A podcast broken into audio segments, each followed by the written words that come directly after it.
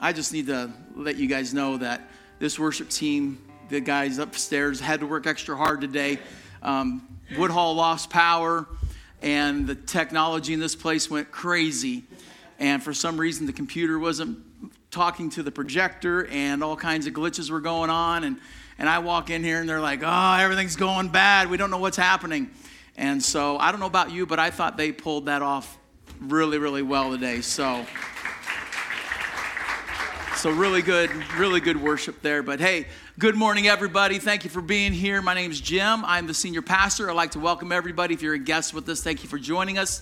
If you're viewing online, thank you for watching today. I pray that you are blessed while you're at home. And if you're joining us for the first time, thank you for uh, joining us there online. And, and we just want to say thank you. And I'm telling you, it's just awesome to see each week a little bit more people coming back. And, and I was almost kind of scared that we were going to run out of communion because I keep kind of going on, hey, here's who's coming, and then all of a sudden, boom, we have, you know, seven more people show up. So it's good that, I'm telling you, I was just kind of thinking about this. I can remember a year ago, man, 15 people in this place. And so it's good to see more people coming back, and it, it's, it's, it's good. So, hey, just a few announcements. Um, if you have any prayer requests, uh, continue to send those to Christy Foster, our admin assistant, and you can send those to her email address at uh, kfoster.com harvest at gmail.com and get those to her early in the week. She sends those out to Pastor Dusty and I, our prayer team, the elders, and we do pray for those. So if you have anything going on in your life you want us to pray for, please get those to her. Uh, next Sunday, we will be having a um, picnic at the Woodhall Park right after the service. Um, the church is going to be providing the hot dogs, the table service, things like that. So bring a dish to pass. Um, I want to encourage those of you who have been at home. You're still not, you know, maybe you're still a little leery, leery about being in a here at church. Um, I would love to ask you, hey, come out, be outside with us. And um, it, I think it's going to be a great time, you know, finally just having a, a gathering for the church together outside of Sunday morning. So, uh, right after church next Sunday, bring a, a, dish to pass and let's just enjoy the time and pray for good weather. Anybody other than me tired of rain? I mean, I want the rain of God, but man, every other day rain. We need some nice weather for next weekend. So, and then on the 13th, um, we are going to be back to full open. And so, what that means is uh, mask will not be, uh, we will not ask you to wear a mask anymore. Social distancing, we won't be asking. Um, if you still want to wear a mask, feel free, okay? Do not feel like, well, if I put a mask on, people are going to think I'm weird. No, we are not, okay? Um, whether you wear a mask or not, we're gonna love each other, all right? That's what it's about, loving each other. So if you still feel like I need to wear a mask, please feel free. If you feel like I don't feel like quite hugging people yet, or don't hug, all right? Maintain social distancing. Um, but if you wanna come without a mask, don't feel, don't, don't wear a mask. Hug people as much as you want, all right? Get, get the hugging on. And so, get, get do what? Get weird? Paula says get weird. So whatever that means, you can ask her. So, um, so, we, uh, so full open next week or on the 13th. And also on the 13th, we're planning a baptism. If you've never been baptized as a believer in Christ, I would encourage you to do that. Um, if you want to do that, there are baptism packets out in the foyer. I need those turned into me by next Sunday, okay? Um, so if you want to get baptized, please pick one up, fill it out, get it to me next Sunday, and then we can progress from there. And then um, on the last uh, Sunday of the month, we're going to have a membership class. If you'd like to become a member of Harvest, we haven't done one in over a year. Um, you can send me an email, jshannonharvest at gmail.com, and let me know. Say, hey, I'd like to sign up for the uh, baptism for the um, uh, membership class, and we will get you plugged in for that and get that going. Okay, other than that, let's get ready to take our offering. Um, for those of you at home, you can still send those to our P.O. Box 597 here in Woodhall, or go online at harvestwoodhall.org. Click the online button, and um, you, it'll take you there. For us here, um, we'll give as we're going out. There's a bucket in the back, so if you're First time back in a while, that's how we've been doing it. Um, there's a bucket right there on the back table. Put your uh, check, your cash, whatever your tithe is, in that bucket as you're going out, and that's how we do that. On the 13th, we'll go back to doing it normal. All right? So, with that, let me go ahead and pray. Pray for the offering, pray for our message as we get ready to dive in. So, Father, we thank you for um, your loving kindness to us. Thank you that Jesus Christ reigns forever. Father, um, your word tells us that Jesus is the first and the last. He is the great I am. Um, he is Jehovah. He is God. And um, but thank you that he became man for our benefit and he became a sacrifice for our sin. And we just praise you for that. Thank you, God, that we can be in your house today. We just pray as we continue to give that you will just continue to bless. Uh, Lord, I pray your blessing on um, every family, every individual. Uh, Lord, we continue to pray your blessing over the finances in this church, believing God for the finances for the, the work that we're doing on the roof and the, the remodel. Thanking you that you are the God of provision and you will provide all of our need according to your glorious riches in Christ. And now, Lord, as we begin to open up your word, we pray that the word of God, which is a double edged sword, sharper than a double edged sword, um, will cut deep into our hearts. Um, Lord, I pray your word would change minds today, would convict hearts today, challenge wills today.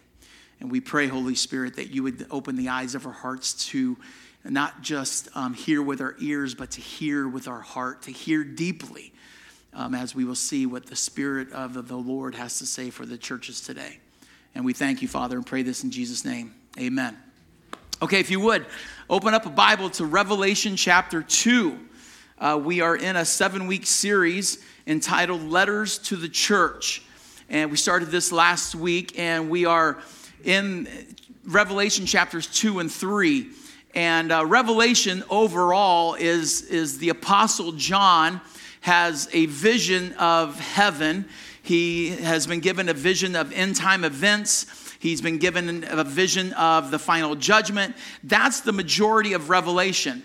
But in chapters 1, 2, and 3, it's John having a revelation of the glory of Christ. He, he sees Jesus not like he did when he was alive he is seeing Jesus in all of his glory. And in fact, when you read chapter one, it says that he saw Jesus in his glory and he fell over as dead.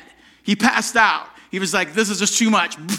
And down he goes. Okay? He sees the glory of Christ, but not only does he see Christ, he talks with him. And Jesus begins to communicate to John what he needs to tell seven churches in John's time. And so Jesus begins to tell John to write some things down because John is going to be uh, the communicator to the churches. And there's seven churches in what was known back in John's time as Asia Minor, which we know today as modern day Turkey. And so there were these seven churches that Jesus, and, and we don't know why Jesus has selected these seven churches. How many of you know um, Jesus is Jesus and he can do what he wants? All right?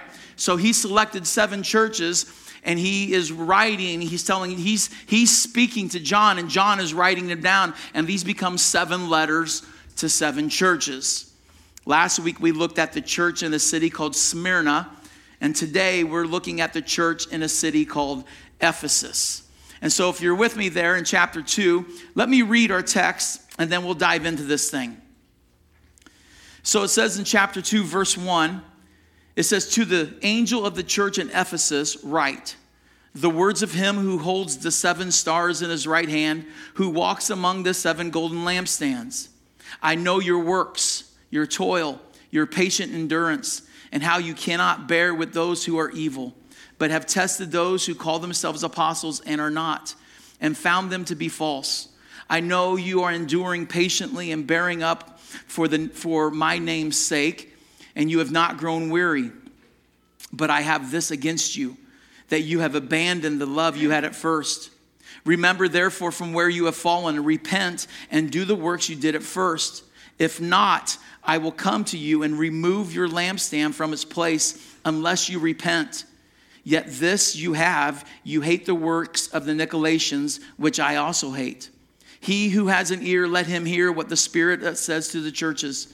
To the one who conquers, I will grant I will grant I will grant to eat the tree of life which is in the paradise of God.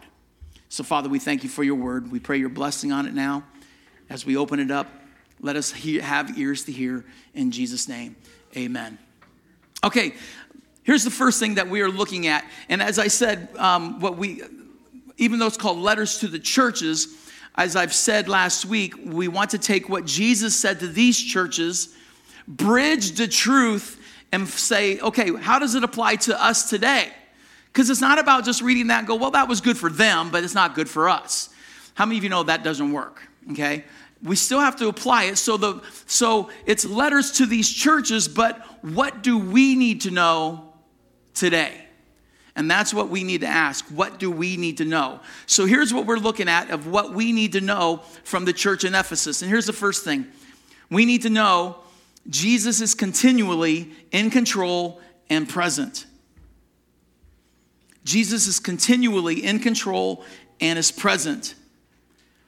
So, again, there in chapter 2, verse 1, he says, To the angel. Now, remember, last week I said that angel isn't, he, he's going to refer to seven angels in the seven churches, in the seven letters. And the angel isn't a literal angel.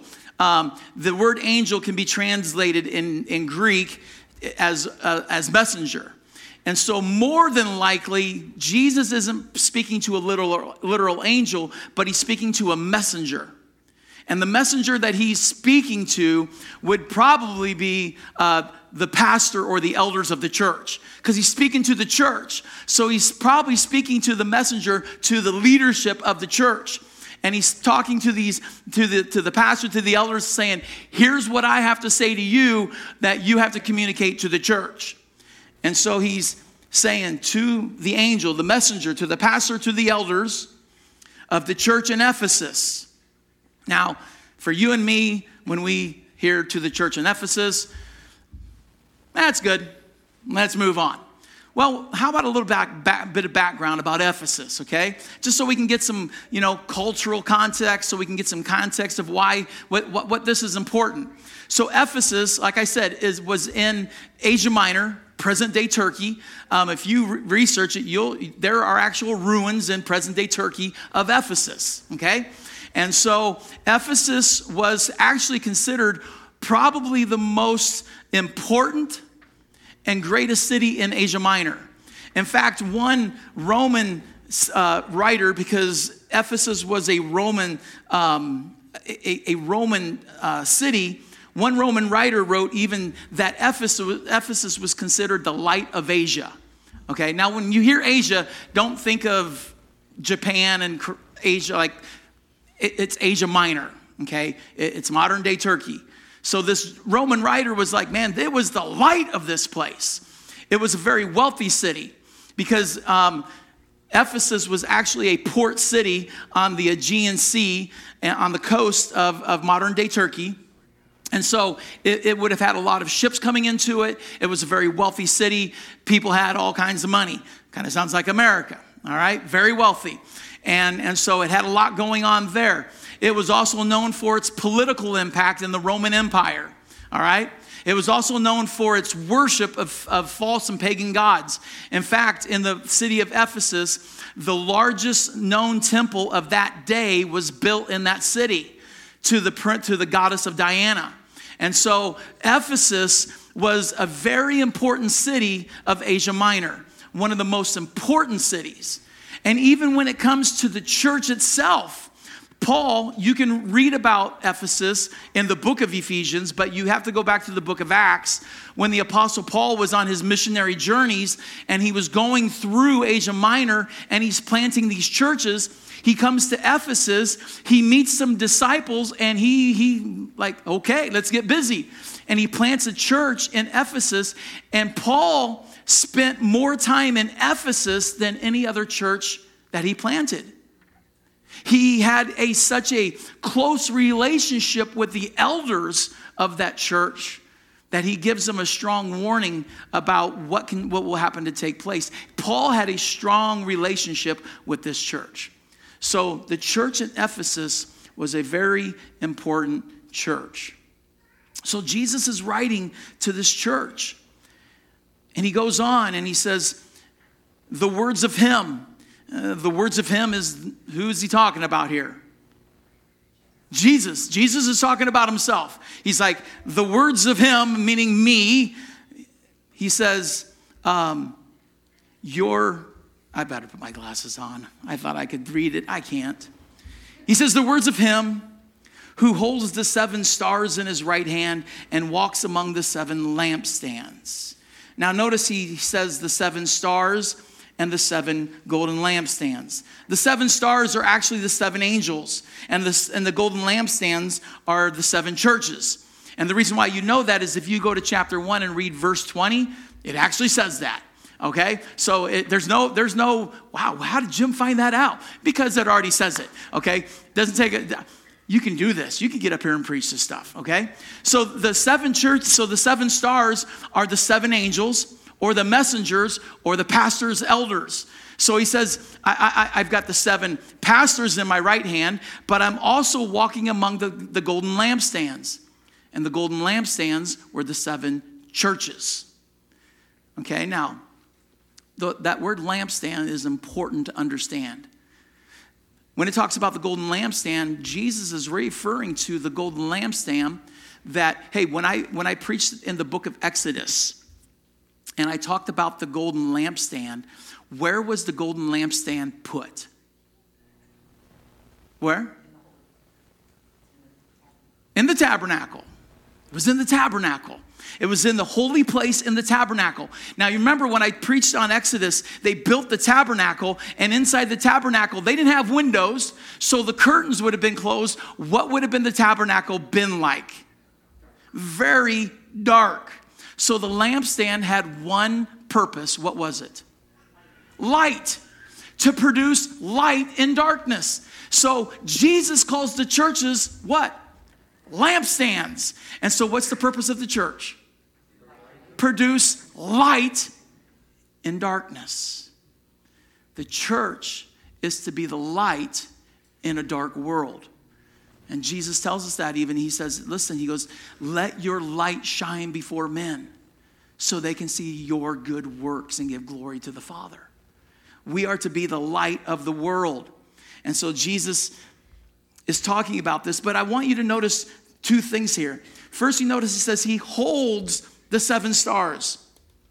He's holding the pastors. So when I think of he's holding the pastors, he's holding the pastors in the church in his right hand.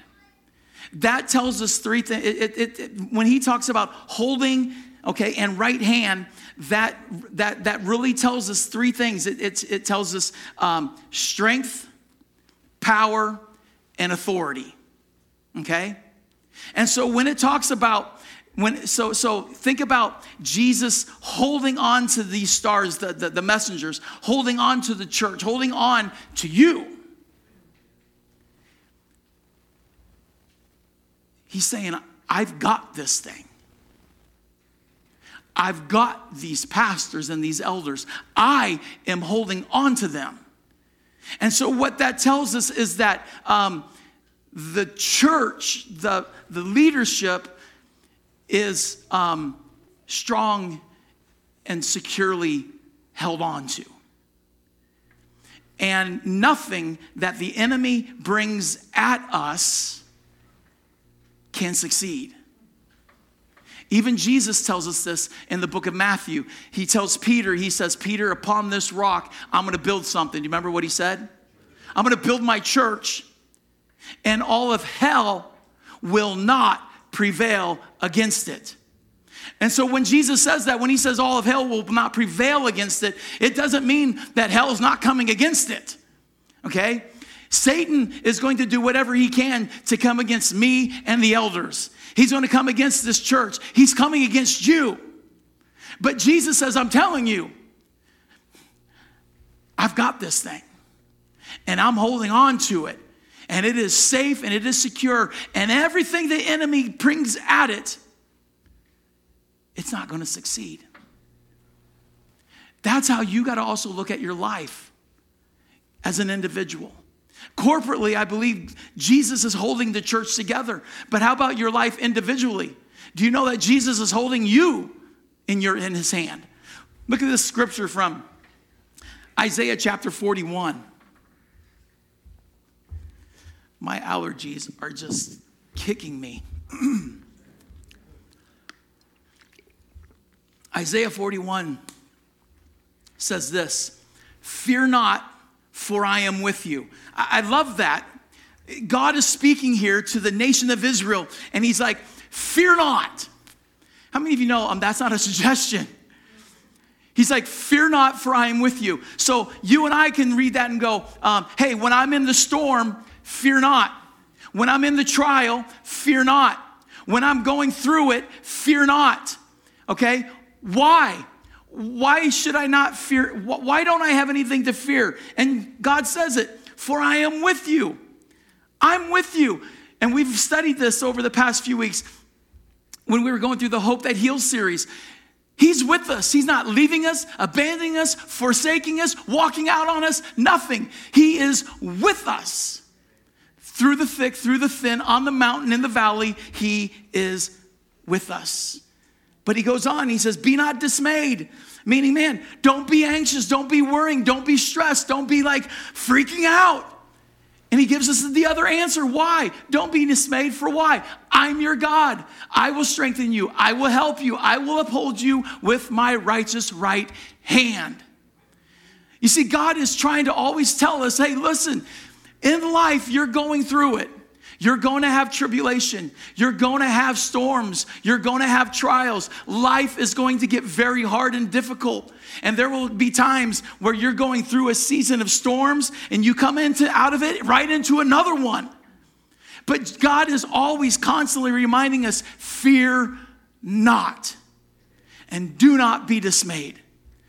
And the reason why is because He is with us and He is our God. He is our strength. He is our source. He is our refuge. And He is holding us in His mighty right hand.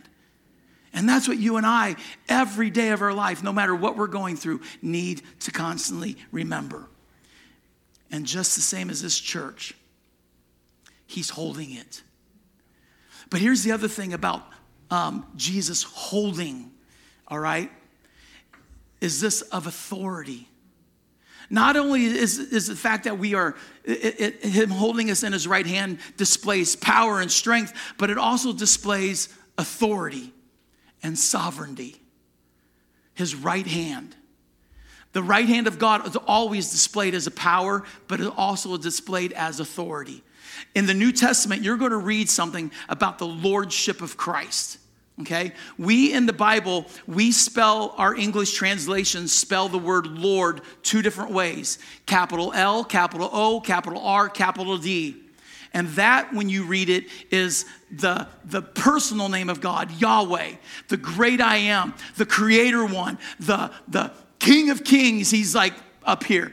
But when you read capital L, lowercase o, lowercase r, lowercase d, Lord, that is saying that Jesus is in control, that he is the authority. So when Paul writes about saying, hey, when you confess Christ as Savior and Lord, you shall be saved. You see, there's a lot of people that say, Jesus is my Savior, but He's not Lord because I'm in control of my life. This is my money. This is my job. This is my family and I get to do what I want. No, no, no, no, no. If Jesus is Lord, if He's Lord of this church, then guess what the elders and I are doing?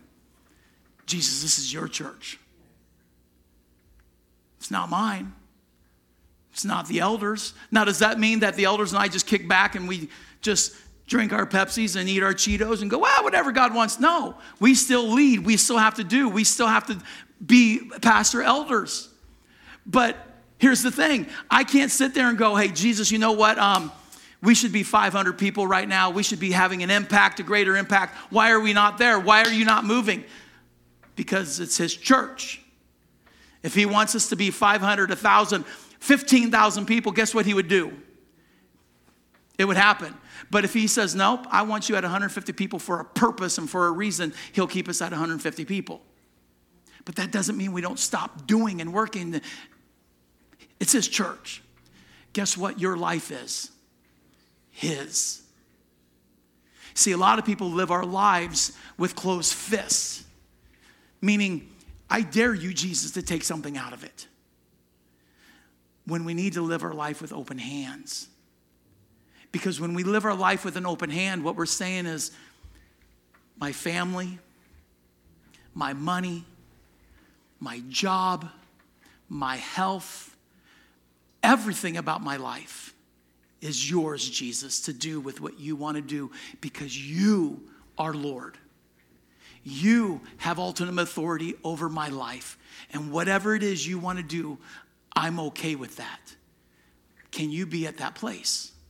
And if you're not at that place, you need to figure out how do you get to that place. Because I'm going to be honest with you, if Jesus can't be Lord of your life, life is going to be hard. Because every time something bad happens in your life, you will become angry at God because He's not Lord. But when you can rest in the fact that He is Lord and nothing in your life belongs to you, and I've already said it, the lungs in your breath is a gift. And God can say at any moment, I need my breath back. And it's gone. Why? Because He's Lord, He's the one who is sovereign. But also notice in that text, so He holds things, but also notice it says He walks among the golden lampstands, He walks amongst the churches. And what he's referring to there is that his spirit is moving in and out of the churches. Here's what you and I need to understand nothing we do apart from Christ means anything. Because now, when, when Jesus, see, Jesus tells us in the book of John, he says, I'm the vine, I'm, I'm the vine, you're the branches. Apart from me, you can do nothing. Now, when he says, apart from me, you can do nothing, he's talking a spiritual sense. Because if you and I try to do spiritual things in the flesh, guess what you're going to do every single time? Fail. Because you, we can work from the flesh, but it will have no great spiritual impact. Will have no spiritual effectiveness. But when we realize, as Paul says in, in 1 Corinthians chapter 3, that the church is where the Spirit of God dwells, that means that the Spirit of God, that the Spirit of Christ is in this place, that He needs to work. Because I'm telling you, from the flesh, minds aren't going to be changed. Hearts aren't going to be convicted, and wills will not be challenged. The only way a heart, a mind is changed is when the Spirit of God is working through the Word of God. When a heart is convicted, it's because the Spirit of God is working through the Word of God. And when a, a will is challenged, is because the Spirit of God is working through the Word of God. And that person is hearing the Word of God in such a way that it's affecting the mind, affecting the heart, and affecting the will. And the only way those change is the Spirit of God doing it. So whether we, it's we as a church corporately or you as an individual, the only way you do anything effectively for Christ is by the Spirit of Christ. He's got to be walking in this place. He's got to be walking in your family, walking in your life. Listen, if you want to be a better witness, it isn't going to be because, wow, I just got to be too sexy for my shirt and I'll be a better witness. No, you become a better witness when you start saying, Jesus, you got to help me. Before you walk into your job, say a prayer in your car Holy Spirit, help me be a witness at my job today. Give me, give me words to say, and the, He will move through you. You, you, you teach a small group. You know, we're, we're going to start doing Sunday school, and I'm going to, I'll be talking about that next week, but maybe you're teaching kids or you're helping with, with youth ministry. Hey, do you know how you, you teach, a, teach a child the Word of God? Not in who you are. It's the Holy Spirit working through you. And you may be at a place you're like, oh, I couldn't teach a kid. I couldn't lead a small group. Who am I? You're nobody. But with the Spirit of God on you, you can be extraordinary. And you got to have the Spirit of God working. And so, you and I, whether it's an individual, for our family, or the church corporately, we need Christ walking in this place. The Spirit of God moving in this place. And so, the first thing Jesus tells us is that He is continually in control and He's present. Here's the second thing Jesus is intimately acquainted with all that we do. He is intimately acquainted with all we do. So, there in verse 2, he begins by two little words I know. I know. How many of you know Jesus isn't like caught off guard ever? All right? There's nothing in your life, there's nothing going on in your family, there's nothing going on in this church that Jesus does not know. He knows all, He hears all, He sees all. He knows everything that's happening in His, in his saints' lives and in His church. He knows it all. And that's what he begins with this church in Ephesus. He's, he's now beginning to tell them, I am so acquainted personally with what you guys are doing. I see it all. And now, what Jesus begins to do is he begins to commend the church for what they're doing. And he commends them in four different ways. And here are the four things that Jesus commends this church for. And, and these are not going to be on the, on the screen, but if you want to just jot these down. Here's one thing that Jesus commends this church for it's a serving church. The church of Ephesus was a serving church. So, right there in the beginning, he says, I know your works. Some of you may have a version that says, I know your deeds. But what Jesus is saying here, he's like, you people are working for me. You're serving, you're doing, you're active, man. You're, you're, you're like, you're not just sitting on the sideline. No, no, no. You're working for me. And Jesus is like, I see it, I know it. And he's commending them for it. He's like, man, you're, you're, you're getting it done. You're working for me. And you want to know something? It's got to be the same for you and me. How many of you know Jesus sees what all of us are doing in this church? He knows whether you're serving in this church or not. Okay, I'm gonna start stepping on toes. This is last week's message was great because there was no negative, nothing negative in it. Um, this church is different. He's commending these people for who, what they're doing. And, and, I, and, and, and he sees everybody in the church what they're doing. And guess so, guess what? He sees you too. He sees what you're doing in this church. Are you a server or a sitter? And what I mean is, hey, do you view this place as, man, this is to work and to serve and to help and to get involved? Or no, I just come in and sit down, hear the message, that was great, and then I go back home. Jesus sees it, He knows it. Let's be like the church of Ephesus, where, man, we're all engaged in this thing. We're serving, we're working. But Jesus goes on. He says, I know your works and your toil. Some of you may have a version instead of the word toil, it says labor. Now, the word toil or labor refers to doing something to the point of exhaustion these people paid a price to serve Christ. They sacrificed themselves. They sacrificed their, their time, their talent, and their treasure in order to build the church, to serve the church, to build up the body of Christ. These people did it to the point they toiled, they labored to the point of exhaustion. Think about that for a moment. When was the last time that you just served in the church to where you're just like, oh, I'm tired? That's where these people were. And Jesus says, I see that. I see how you're serving. I see your labor. I see your toil. I see your sacrifice. And he's commending them for it. See, this is important for you and I to understand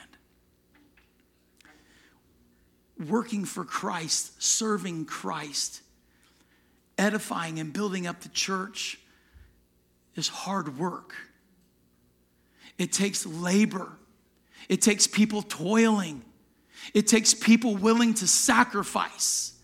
It takes people to, to grasp this thing and go, I, got, how am I sacrificing? Am I sacrificing my time, my treasure, and my talent? You see, and this is where we all have got to understand this. Serving the church, pouring yourself out for the church and toiling for it and sacrificing for it isn't just for a handful of people. It's got to be everybody. Like I've said before, like when we when I, I talked about the the the um, raising funds for the, the the project we have to do on the roof in the back area. One of the things I said, I go, it's not about equal giving, but equal sacrifice. And it's the same with serving. We all don't serve the same capacity. We all serve in different capacities in different ministries. But it's not about where I serve, but how I serve. How am I are we all equally sacrificing somewhere? Are we all doing something? That's what it's about. Next week, after, after um, the message, we are going to hold a ministry fair. Because here's what you all need to understand we as a church, like all churches pretty much, have been in limbo for a year, okay? And so, if you can imagine when a church, like, like when a new church plants, it takes everything from everyone to get it going. And we basically are relaunching a church. It's like we have had a core group in this church for the past 11 months. And guess what? It's time. It's time to launch again. It's time for ministry. We haven't had ministry up and running. Maybe a couple things, but it's time for all the ministries to whoo, to, to fire again. And so, guess what? If we're going to be an engine firing again, we can't just have one or two cylinders going. We got to have all the cylinders pumping and all the, and how, guess how that happens? Everyone sacrificing. We all got to be engaged in this thing. So, we're going to have a ministry fair with every ministry out there. And it's going to take all of us getting going through those tables and saying, "Where can I fit in? Where's my place? Where do I serve? Where do, how do I toil and labor in this church? For those of you at home, this is for you. Some of you are going to have to sacrifice convenience and being comfortable sitting at home watching online. That, because if that's something we have done for the past year, how easy is it to become comfortable at home? How easy is it to be, well, that's just convenient. It's so easy just to flip on Facebook, watch, get the that's great. Those of you at home, if you can get out, you need to be here. Because next week we need people signing up for ministry. We need ushers and greeters and coffee vine. We need children's workers again. Man, we need, we need, we need ministry going. And it's going to take all of us to do this. And Jesus is commending this church because he, he was like, man, you all aren't just sitting, sitting in, the, in, the, in the crowd. Man, you're engaged as the core.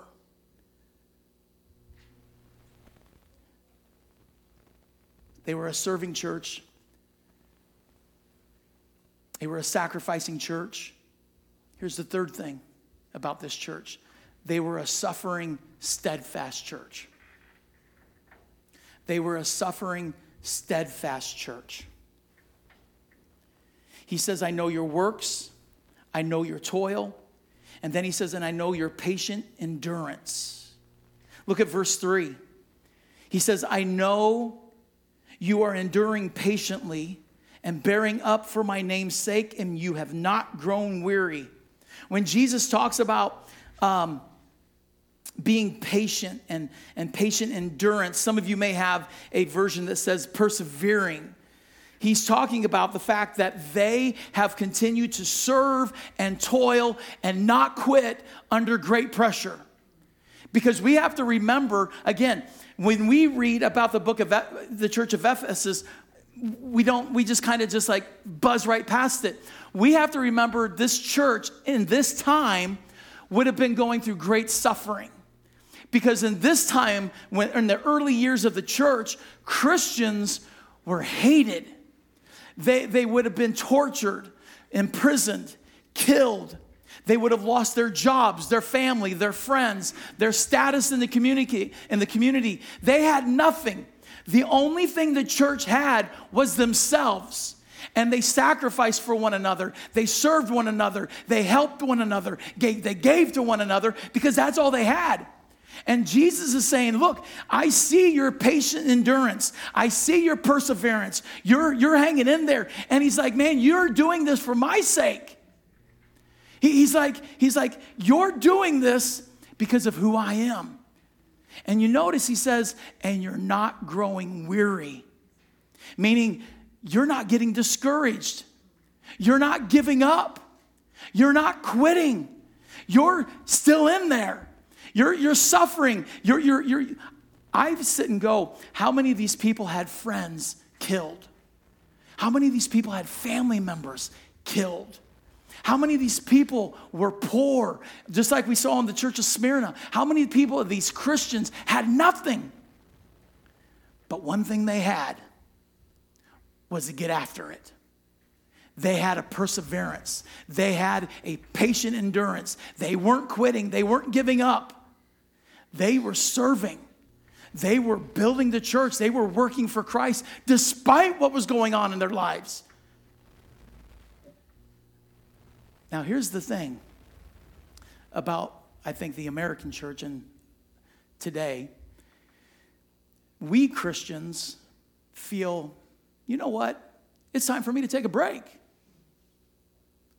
I've been to church for four weeks in a row. It's time for a break. I've got some things going on in my life. I need a break.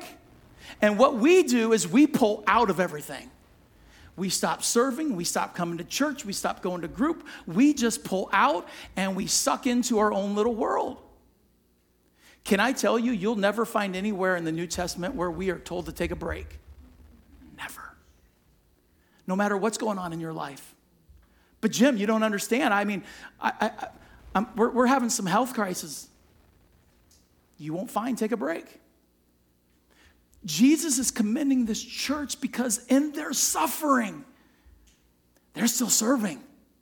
In their suffering, in their pain, in their hurt, man, they see the church and they're stepping into it, not stepping out of it.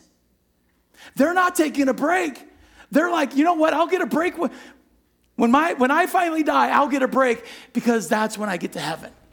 But while I'm this side of heaven, I'm not breaking. I'm pursuing and I'm going to keep going. And we as a church, I know some of you have gone through it, and you're still going through it. But we can't take a break. We still need to serve, we still need to toil, we need to endure patiently, and we do it for the name of Christ and we don't grow weary. We keep persevering. We keep pressing in. We keep moving on. And in the power, that's why we need Jesus in this place. Because in my weakness, he told Paul, in my in your weakness, I made in my weakness I made strong because of who Christ is in me. And I need the Spirit of God in me, working through me for His glory, so that way I can continue, continue on and keep building the church. So the church was a serving church, a sacrificing church. It was a suffering, steadfast church. And then lastly, it was a scrutinizing church. So he says, I know your works, your toil, your patient endurance. And then he goes on, and Jesus says to this church, He goes, I also know how you cannot bear with those who are evil, but have tested those who call themselves apostles and are not, and found them to be false. So there were people coming into the church saying, Hey, I'm an apostle of Christ. And an apostle of Christ was a, leader that was like the head of the church at that time. Okay? You had apostles, you had elders, and someone who claimed to be an apostle. It, it was like you took notice of that and you listened to them because they were an ultimate authority. And so you had these people coming into the church going, Hey, I'm an apostle. And so that makes me an authoritative teacher. And so you had these people going, "Hey, look at me. I'm an apostle, I'm a teacher, so let me teach. Let me let me have authority in the church." And what was happening was as these people began to like push their like so-called apostle gift forward and begin to teach, the leaders of the church stepped back and went, You're false. Your teaching is bad. You're not an apostle because there were requirements to be an apostle, and they knew it. And they weren't putting up with it. And Jesus is commending the leadership for not allowing people to do this in the church. You see, I believe these elders and pastors of this church were remembering the words that Paul told them in the book of Acts, chapter 20, years before. You see, in Acts chapter 20, when Paul was getting ready to leave after three years, he was, he was having his final, his final get together with the elders of the church. And he says this to them He says, I'm telling you guys, you need to be so aware of this that there are going to be men coming into the church that will be like wolves attacking the sheep. And he says, and even among your own people, there will be men rising up teaching deceptive things to lead people away. And he goes, You need to be aware of that and be on it. And here they are. The leadership of this church is seeing these false apostles, these false teachers, and they're not putting up with it. Like he says, he says, I see you cannot bear with these people. Basically, they've kicked them to the curb. He's like, You're not going to be in this church, get out. Because what you're doing is evil. Even if you look at verse 6, he says, Yet this you have. So this is another commendation. He says, You hate the works of the Nicolaitans, which I also hate. Okay, so apparently, what these Nicolaitans were doing, um, Jesus is like, How many know Jesus is love? And he's like, I hate this. For Jesus to say he hates something, how many of you know that's not a small thing? So the question is, is who were these Nicolaitans? Well, the reality is the Bible doesn't tell us a lot about them. We're going to see him again here in chapter 2 of Revelation in the church of Pergamum, but we don't know a lot. But we can get an idea of about who these people were. For example, the, the, just even the, the name Nicolaitan, we get an idea of who they were. The word, the name Nicolaitan actually comes from a root word, Nic, which means one who conquers people. These Nicolaitans, apparently, what their desire was, was to go into churches and their desire was they wanted to be the authority. They wanted to teach in such a way where people would turn their, their focus from the pastor, the elders as their authority, to their authority. They, these Nicolaitans, wanted to go into churches and to like, like lord it over the people, teach in such a way where they could lead people astray. He, they wanted to get people to not listen to the real authority, but to listen to their false authority. And so these Nicolaitans, they did not want to submit to the authority of the church. They wanted to be their own authority. And they wanted to rule over the people. And the elders and the pastors of this church were like, no, it's not happening. You need to get out. And Jesus is commending the leadership of this church for doing that. He's like, that is huge. Because you cannot have people in the church that are going to undermine the leadership of the church. You can't have people in the church teaching bad things in the church. You can't have people in the church causing division in the church. And if that is happening, you have got to face it, deal with it, and handle it very quickly because all that is going to do is destroy the church. And Jesus is saying, You guys were a scrutinizing church, and you weren't letting this just go by the wayside. You dealt with it, and you wouldn't bear with it. You see, Jesus is commending this church, and he knows exactly what's going on. He sees it all, he knows it all. and He's like, This is what's getting, we got to get after it. Here's the third thing is it really 1117? Have I been yakking that long? Okay, I got to really speed up, don't I? Because I'm just like, I'm in my own little world up here. So, are you go, are you all good with me still? Okay. Say if you give give me a thumbs up if you're okay still. Okay. Here's the third thing. I'm going to move. I'm going to move. So now the third thing is this: Jesus commends for lots of works, but condemns for loss of love. He commends for their work, but he condemns them for the loss of their love. So he's just commended them.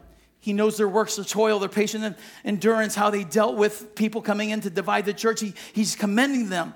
But then you get to verse 4. He says, But. Many of you know that's not a good place to go? He's like, Man, I, I, I commend you. you you're, you're like this and you're doing this, you're doing this. But. How many of you know um, that but goes nowhere fast? It's kind of like, hey, you remember when you were dating and um, your boyfriend or girlfriend comes to you and you're like, You're such a great person. I love spending time with you. You make me laugh, but you're like, okay, just stop right there. I, we don't need to go anywhere. I, I know where you're going, okay? You're bringing, you're bringing the hammer down. Jesus is bringing the hammer down now on this church. He's commended them, but he goes, But I have this against you. You have abandoned the love of, you had at first. The New American Standard Bible, New King James Version says, You have left your first love. The New International Version says, You have forsaken the love you had at first. So you have this church doing it all. Man, they're working hard, they're toiling, they're sacrificing, they're dealing with division in the church, and Jesus commended them. But, but something's wrong with them. And, and one would think all of the good things that are happening, this church was spot on. They had it going on.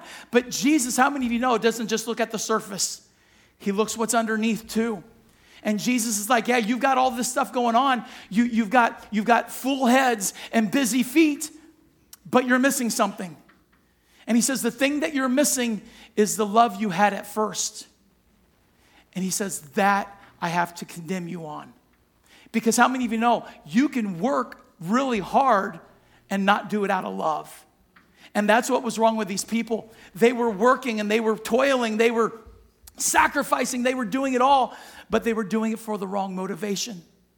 I believe they were doing it for themselves. Now, here's the thing every commentary that I read throughout this week, the idea of, of the, the love they left, the love they abandoned, Every commentary said that it was they abandoned the love of Christ, that they stopped loving Christ. And I, I don't know if you guys can tell my notes. I got a lot of scribble marks in my, in my notes today.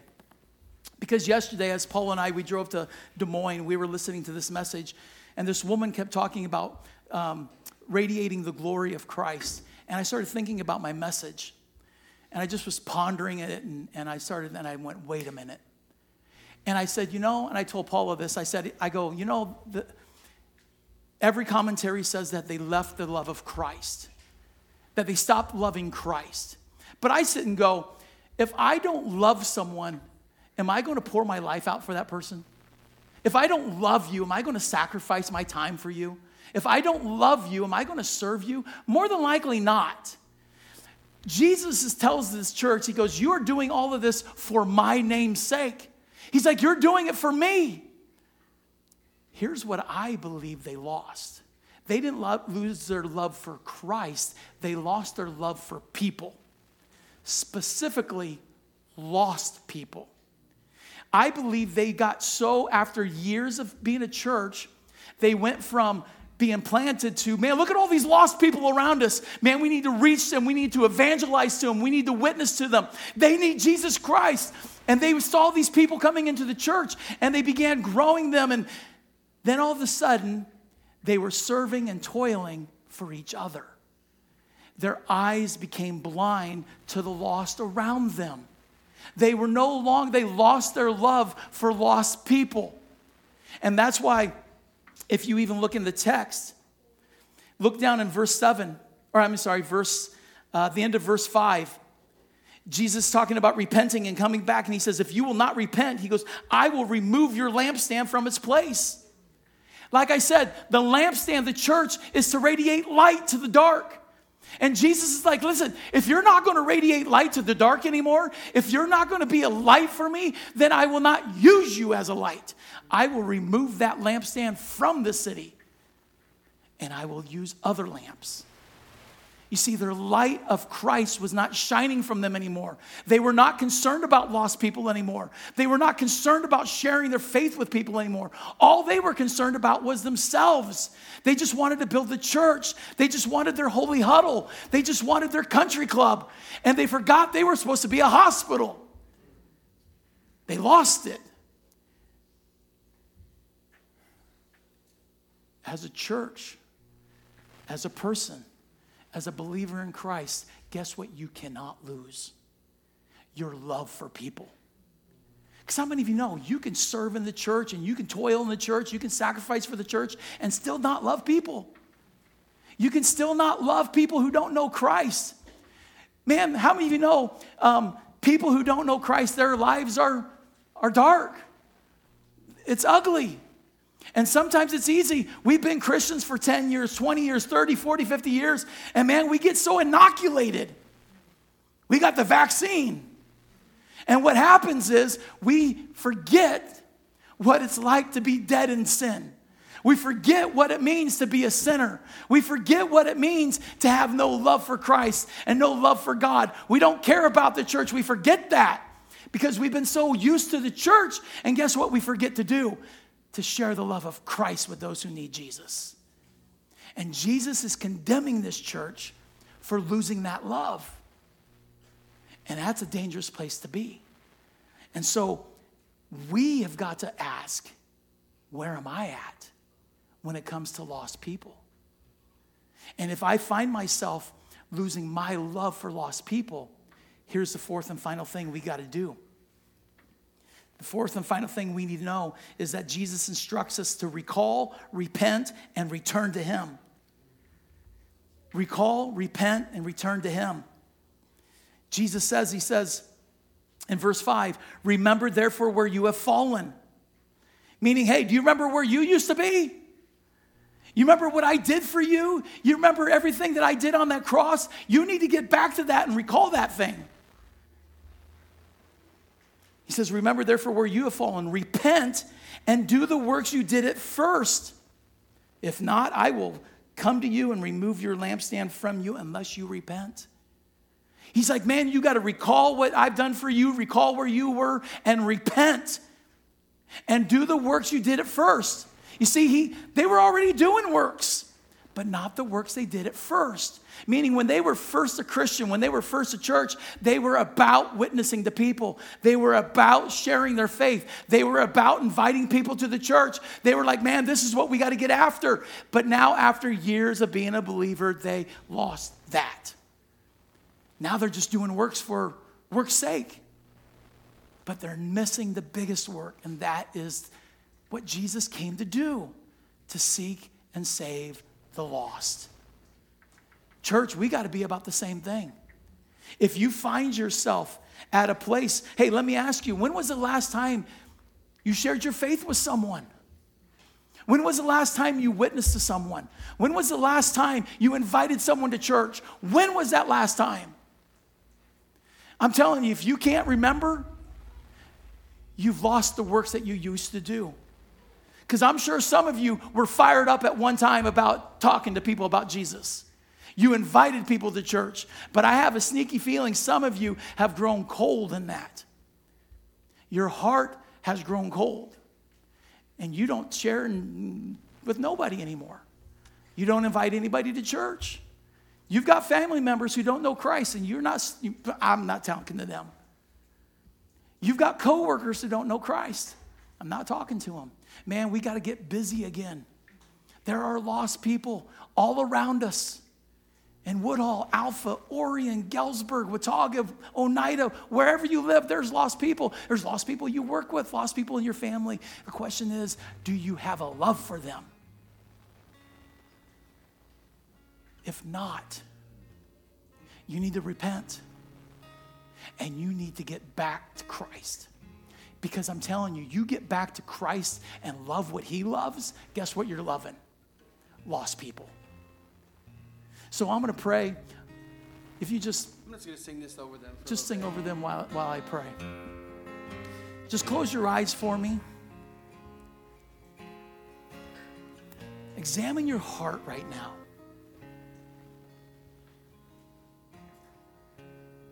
Have you lost that first love have you lost that love for lost people?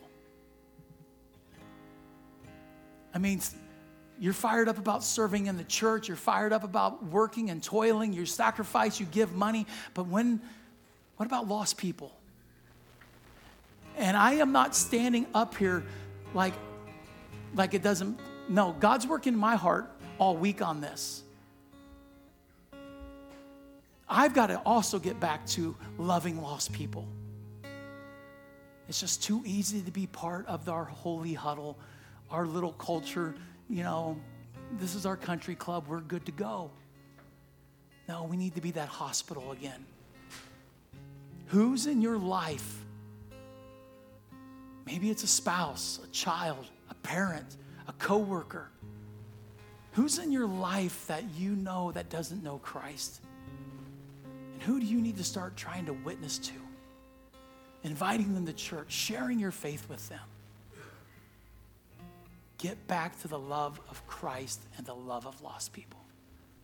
So, Father, I, I pray that your word is just bringing conviction upon us, changing our mind, convicting our heart, challenging our will right now. And God, I just pray that you would just help us to see lost people.